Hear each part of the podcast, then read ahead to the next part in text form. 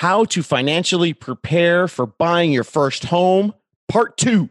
Let's do this.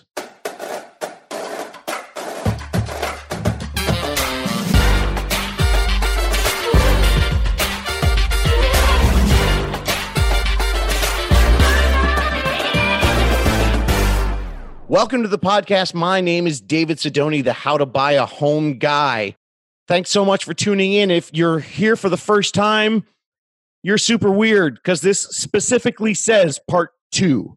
Not sure why this would be the first one that you ever listened to. But hey, thanks for joining us. And stop this right now and go back and listen to part one. There's a whole bunch of information there. We're going to get started right now, moving to part two of the Financial Preparedness Podcast. I'm going to jump right into it, starting with step two. Now, part one, what we did was we went through the basic overall and the numbers, and I got into the steps. Uh, so far, I've broken it down to 19 steps. There could be more by the time I do part three and part four of this little mini series I've got going. And then we got down to the very, very first step after we went through the overall numbers. That was save money. So, step two is going to help you do that. And that is there's an app for that. So, moving right into it, these are the best apps for the dreaded B word. In my house, when you were growing up, you were not allowed to say the B word. I think I could only, uh, yeah, no, not even close. Couldn't even say it. But sooner or later, as I grew up, I realized the real B word was budget. So go ahead. Uh, if you're listening on your phone right now, open up your app store and start taking a look at these. We're going to run through the best apps for the nasty B word budget. Mint is probably the oldest and best known app for budgeting. It's kind of the gold standard, been around for a long time. It automatically updates and categorizes your transactions. It gives you like a big picture of all your spending in real time. It also does a bunch of other things for financial stuff. I mean, this is like if you want to do everything, but people seem to say that Mint is really good for budgeting because it, it puts it front and center. It, uh, when you open up the app, it's the first thing you see right there. And it'll automatically categorize transactions, whether it's coming from your credit card or your debit card. It's going to, and then if you want to, you set up a budget and it tracks it up against your budget. You know, and then you'll get an alert if you go over budget. And it'll also let you know, you know, where you're sitting with your cash flow every single month. And it gives you just kind of a good picture of everything that you need. Now, if you're looking for just something to protect you because you have no willpower, then Pocket Guard is a good app. That's Pocket Guard what it does is it's basically a virtual nagging partner or a loved one. It does the one thing that mainly, you know, lots of folks need to know. How much money do they have left for spending? It tells you how much money do I have in my pocket? You know, after I've paid all my bills and my savings goals and all my contributions are out there, how much money is left in my pocket? And then if you want it to detail it, and this is something I highly recommend that you do, whether you do it with this app or something else. Detail for 90 days.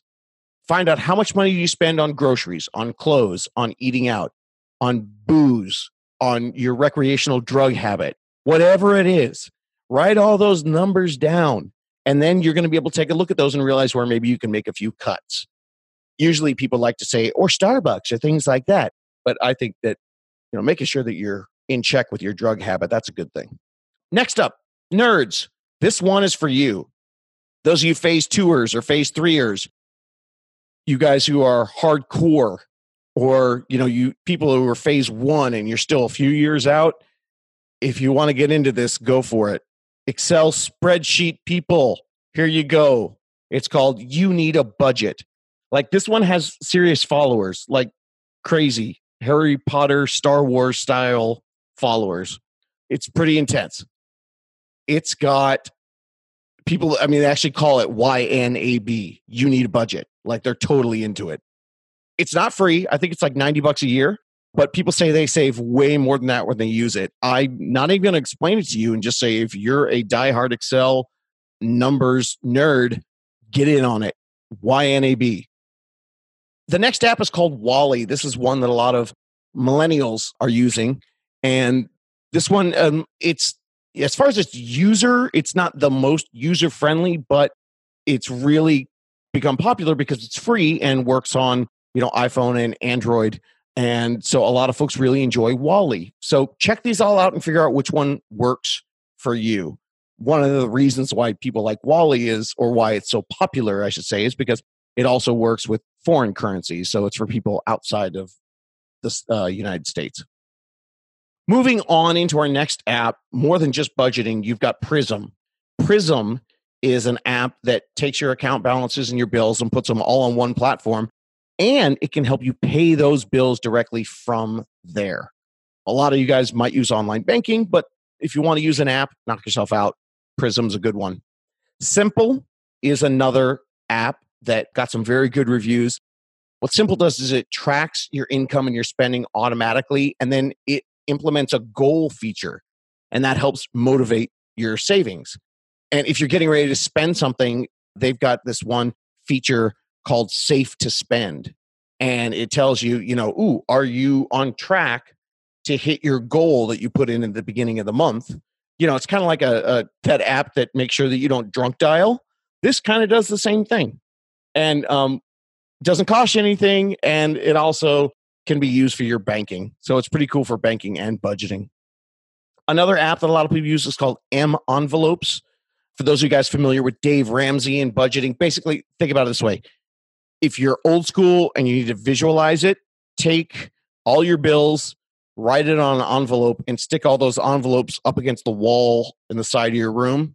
And then every month you just put money into the envelope.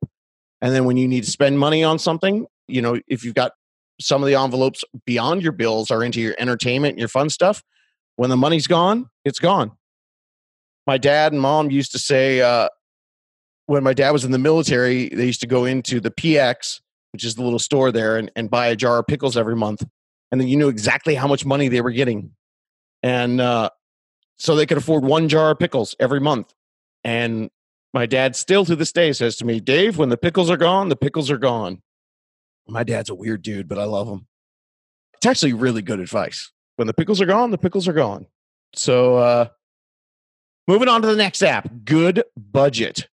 Good Budget is used the same kind of way. It's the envelope vibe. It's that it's a whole philosophy, and it's great to try it out because what Good Budget does is it works with the envelope theory, but it works for couples so you can budget together. And if you're afraid to do that and you're afraid to think about budgeting with someone, then you should probably rethink the entire relationship. But that's just me. I'm just saying if you guys can't figure out, you know, how much money to spend on pizza, maybe the whole moving in together not such a good idea. And another app that we really like is Acorns. I uh, talked about it with my boy Joel Larsgaard from the How to Money podcast. He uh, was super awesome and came on episode 15 of this podcast. And he talked about Acorns. It auto invest your money, it rounds up, boop, and the money goes right into an investment. It's a great way to start saving. Okay, if you are still freaked out by all of this, if you know you're listening to me talk about saving and talking about apps to take your money and put it away and think about your bills the whole time, then fine. Use these apps for your FOMO event. Okay. You're afraid you're going to miss a concert, a festival, you know, a super cool brunch, whatever it is, then use the app for that. I still want you guys to live your life. You know, I don't want you to put every single penny that you have toward a house. You figure it out. Use the richest man in Babylon 70, 10, 10, 10. It's your call what those 10s are you can make one of your 10s for, like I said, whatever you want concerts, Burning Man, Coachella, music festivals. How about a cruise with your friends or a vacation or some crazy extravagance that you really want to do to pretend like you're some, you know, trust fund influencer, whatever. Make a budget for that. Just the fact that if you use these apps to make those budgets is going to change the way that you look at money and get you ready to stop renting and throwing your money away. So remember, if you just find, you know, if you've got that money set aside and it's already there, then, oh my God, there's this great concert. I just found out they're coming to town. Well, so what do you do? You scramble, you pick up an extra shift, right?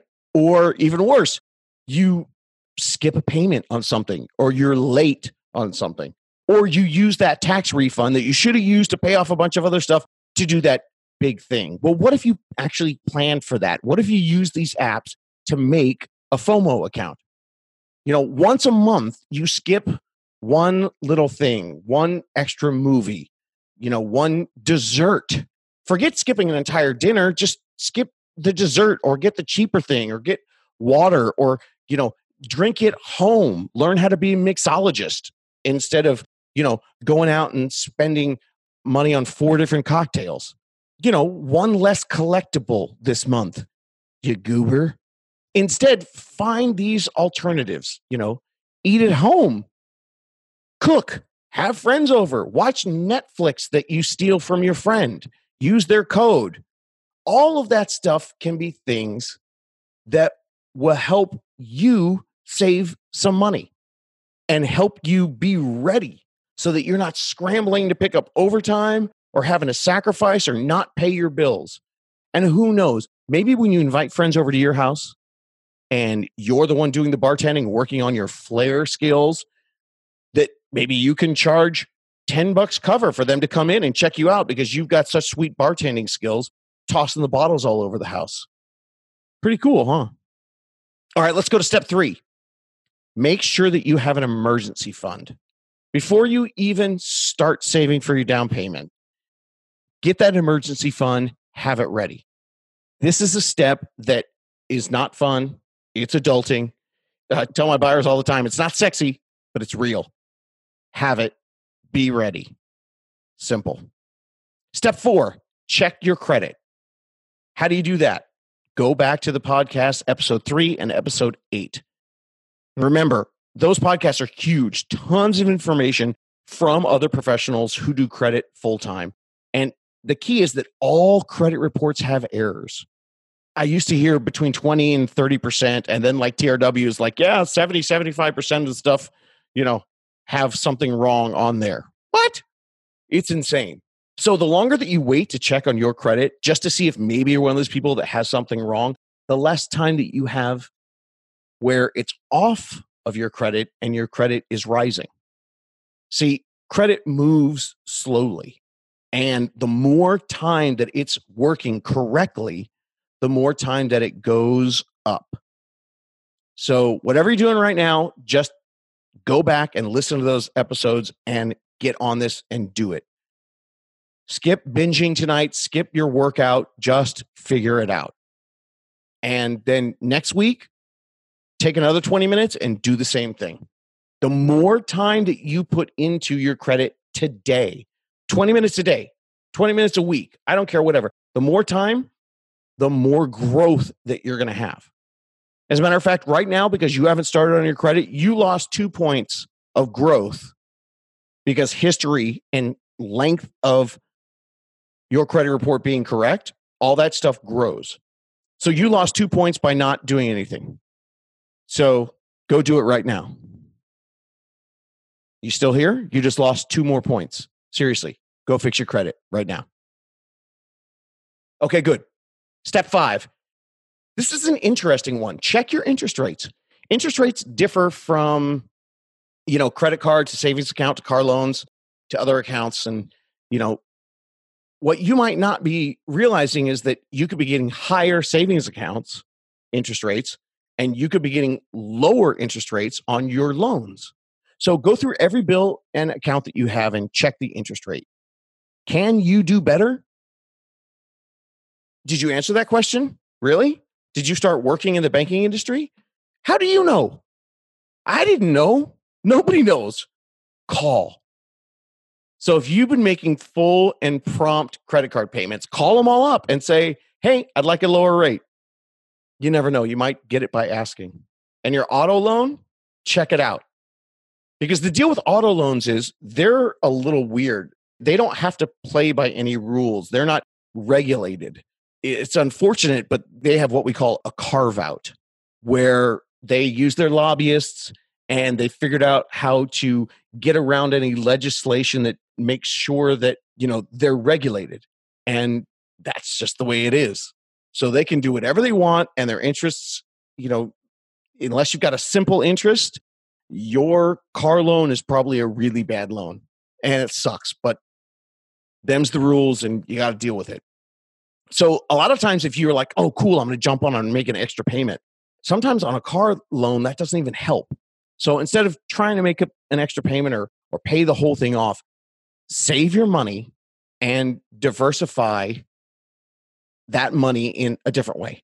You know, call them up, maybe look into refinancing, maybe find, you know, a good, nice loan and keep that payment low. And instead of paying the whole thing off, remember the banks look at your, they don't look at your overall debt. So if you owe 10 grand on a car, you don't want to pay off the whole loan if you get a $10,000 check from grandma because maybe that's only $200 a month payment. And the banks don't look at your overall debt. They don't say, he owes $10,000 on a car. She owes $10,000 on a car. They look at your monthly obligation. And right now, that monthly obligation is only $200 a month. And so they compare that $200 a month that you owe on that $10,000 debt.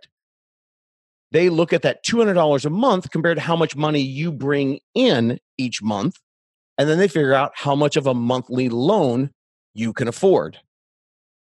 Now, if that was confusing, go back, rewind, listen to it again. They look at your monthly number, not your overall debt. Same thing with your student loans. So sometimes it's better to refinance your car loan into a longer payment program, but with a lower payment. So that means you might have to chill a little longer in your not so fresh whip and you do that so that you can upgrade into a nice house because what's cooler sleeping in your car or sleeping in a cool house sucks but you know if you're the kind of person who needs to ride around in front with a, a fresh ride well then you know eventually whoever you're trying to impress once they get in your cool car and you drive them back to your apartment that you rent with three friends they're not going to be impressed anymore so maybe it's time to just let that car payment work itself out, lower it down, and keep it out there for a long time. I'm going to do this. This is going to be the last step for the. No, I'll do two more. Step six. Step six use big chunks of cash to your advantage. Big cash chunks. It's a great way to save. I mean, you can save by doing these little pieces every single month, but you know, there's another obviously just this giant big chunk is another huge source for you. Those occasional times in your life when you get money, whether it's birthday, tax refund, Christmas, Hanukkah, Kwanzaa, whatever. All right. And don't forget the biggest payday of them all. That's uh, your weddings and your babies. Most folks are, you know, regularly depositing thousands of dollars a year, you know, from these cash chunks, whether it's their taxes or, you know, like I said, you know, birthdays, refunds, whatever. And there's an opportunity for you to figure out how to use those as a large portion of your savings. I know tons of people that spend their tax refund before they even get it. In fact, they'll even plan their vacations based on that. I know that there are people that want to blow their cash that they get. You know, if you get a sudden windfall and you want to blow it on something cool, but think about it. Big chunks of money, they work two ways for you. One is they they boost your savings, right? That's a big deal. That's simple. You understand that. But two is that mortgage programs, the people you're going to ask to, you know, the program that you're going to ask the bank and the lending institutions to loan you the money, especially the FHA, the one that we talked about in part one of this series. They're going to be looking at your money in your bank and seeing when you got it. The term they use is seasoned money. That means that if your money's been there a while, it's like marinated, it's had time to sit there and season, not the money that you just got from your aunt who's lovely and wonderful and wants you to buy a new house. But if you start using your big chunks and you toss it in there every once in a while, they're going to see that you are demonstrating financial responsibility and that you have an ability to take your money and save it and season your money. Now, don't let that discourage you because later on we're going to talk about how my clients have used gifts to purchase homes. You know, I gave you those numbers 15,000, 21,500, and 28,000, those basic numbers to buy a house. I've had people that once they income qualify, if they've only got a couple thousand dollars in savings, maybe their grandma and grandpa or their parents give them $25,000. Boom. So you can use that $25,000. You just have to find the right program that doesn't need your money to be seasoned. So don't be discouraged. You can still use a gift, but why not start showing the season money now? Because then down the line, you can always have an option. Okay, last one for part two of my how to financially prepare yourself to be a first time home buyer.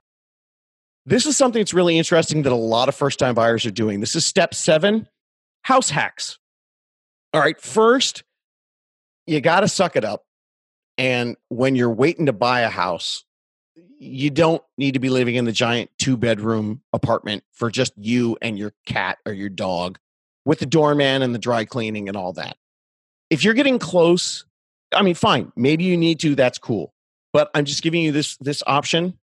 The longer you do that, the more money you're going to spend on rent and the less money you're going to spend giving to yourself.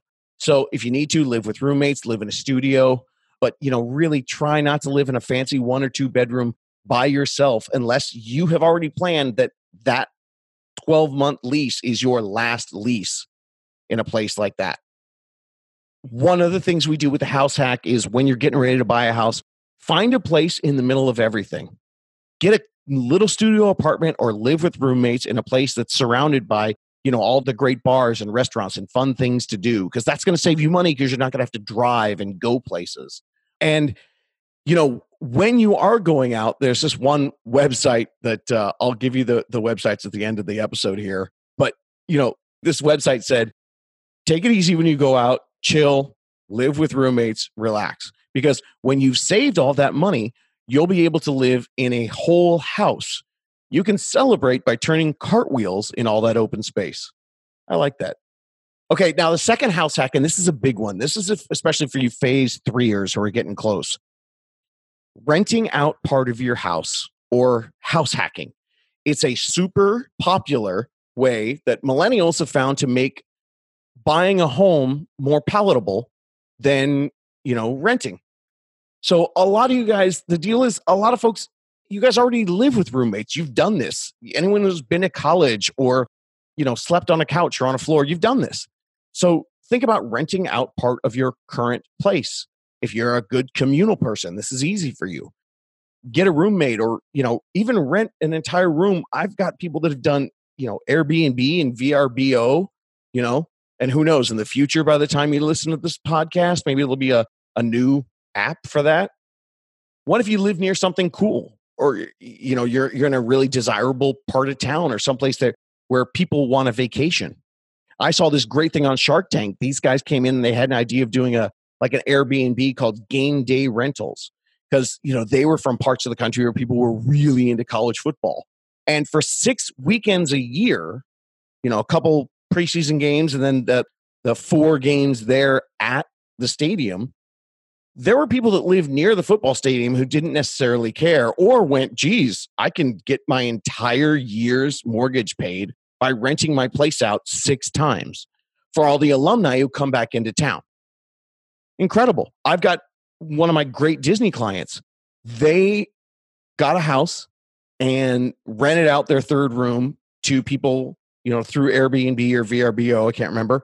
And a few years later, they had a housewarming party and they had a beautiful new backyard because they just let people stay there while they were going to Disneyland. It was awesome. Okay, so let's recap our steps. Before we get to our steps, you guys need to know your basic numbers. We went over those. You know, they've you've got your basic minimums in 2018. 1.76 million people were first time buyers and they bought a home with only 6% down.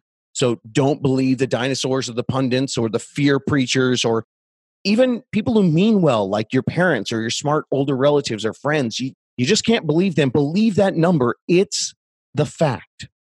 The average of 1.76 million buyers was 6%. And of my 81 first time buyers, most of them use the 3.5% FHA down payment, and that's starting back in 2006. So these people who are trying to, to help you out and give you advice, they're using the old formulas. Now they're they're coming from a place of concern, and you know that's great, and they really want to protect you. But folks who haven't purchased a home recently, they don't know what it's like to buy in such a rising rental market where the incomes are still a little flat and not matching the rising rents. And many of them haven't bought a home in the decade and don't even know about these plans. So, as long as you know the numbers and you're conservative and, and thoughtful, the math is going to work out for you in the long run. Yeah, sure, you're protected if you put 20% down. But if you're listening to this podcast, that means you're the kind of person who is already thinking about this. So as long as you go three and a half percent down and you talk this all out, you're going to be in great shape. We're talking about fifteen thousand dollars for a two hundred thousand dollar home, twenty one five for three hundred thousand, and twenty eight thousand for a four hundred thousand dollar home. That's the three and a half plus the three percent for closing cost, plus a couple thousand for loan inspections and appraisal. And don't worry, that's all going to be on the notes for episode 19. And now this one's episode 20 so we've still got, geez, 12 more steps left. Why 19? Why only one on the first one and six in this one and 12 in the next one? Because seriously, if you can't handle that math, why do you think you can handle figuring out a $300,000 loan? oh, sorry, I'm just being a jerk at the end of the night here. Look, there are complexities that go within buying a house. There are several steps, and I just wanted to spread them out for you this can be very simple, but it's not always easy. So sometimes you guys are uh, going to have to think. Sorry, that's hashtag adulting. The first six steps. Well, actually, let's do the first seven steps. Number one, suck it up and save. That's adulting. It's good practice. Practice like getting a dog before you have kids. 70, 10, 10, 10. And if it's killing you, change the last 10 to FOMO and automate it today. How do you do that? Step two, use an app. I'm so dead serious about you using an app to get to your financial goals, no matter what they are, that I'm going to break the cardinal rule of podcasting and tell you to stop this podcast right now and go research the apps. So do it right now. They're all, if you don't remember them, they're all on the website, davidsidoni.com. So do it right now. Go put an app on your phone right now. Bye. Great. Welcome back. So now you've got an app on your phone. That's awesome. So now we're going to go to number three. Number three is start an emergency fund. Number four, uh, your credit. Very, very important. Learn all you can, check yours, start correcting it today. Time is your enemy on this one. If you wait, you lose potential points that you could be earning now. So start the longer that you take fixing this, then the better your score will be when it matters, when the time comes. Number five, check and improve your interest rates that you have today. You're going to be surprised by just asking and seeing what results happen from that. You know, last week was the 4th of July, and my entire Facebook and Instagram feed was filled with people who were binging Stranger Things 3 that came out that morning. So fine, go ahead, do what you got to do, but binge one less episode, take 20 minutes and make some calls to your credit card companies, your phone companies, if you have a loan on that, your car companies, whatever it is, your colleges for sure, and see what you can do. Take 20 minutes, eat this elephant one bite at a time. You know, don't forego all the things that you love. I'm not telling you to take your days off and bury yourself in this budgeting crap. I'm just telling you take 20 minutes a day. And then when you are looking to do this gigantic thing and buy a home, you're not going to be in a situation where you're missing out because you needed a few extra points on your credit score or a few extra dollars in your savings account. Number six, chunks are good. Use them wisely. And of course, number seven, house hacks. Live simply and think about the idea of renting out part of your house. Cool. So that's the recap. That's where we're at. And this is important that you guys go ahead and listen to it. This is part two. There's going to be a part three, probably a part four. Listen to all this stuff. Take some time. You don't know what you don't know. And that's what I'm here for. I have done a lot of research on this as well. All the websites are going to be on my website, davidsidoni.com. Click on podcasts, and there you're going to find uh, under episode 19, episode 20, links to Simple Dollar, Money Under 30, Dave Ramsey, USAA, Adam Carroll, the Mastery Podcast, if you really want to get some other great, great stuff in your ears to help you understand and really have a different mindset about money. And then my favorites, Nerd Wallet, thebalance.com, and Listen Money Matters. So now I got your information. That's all at davidsidoni.com. This will be episode number 20. This is part two of at least a three, probably a four parter. If you're liking this, please share it with your friends. Make sure they go back and start at part one of this. And if you have any other questions, go back and look at all the other podcasts. And if you're looking at the podcast, that's probably not going to be helpful because you have to listen to podcasts.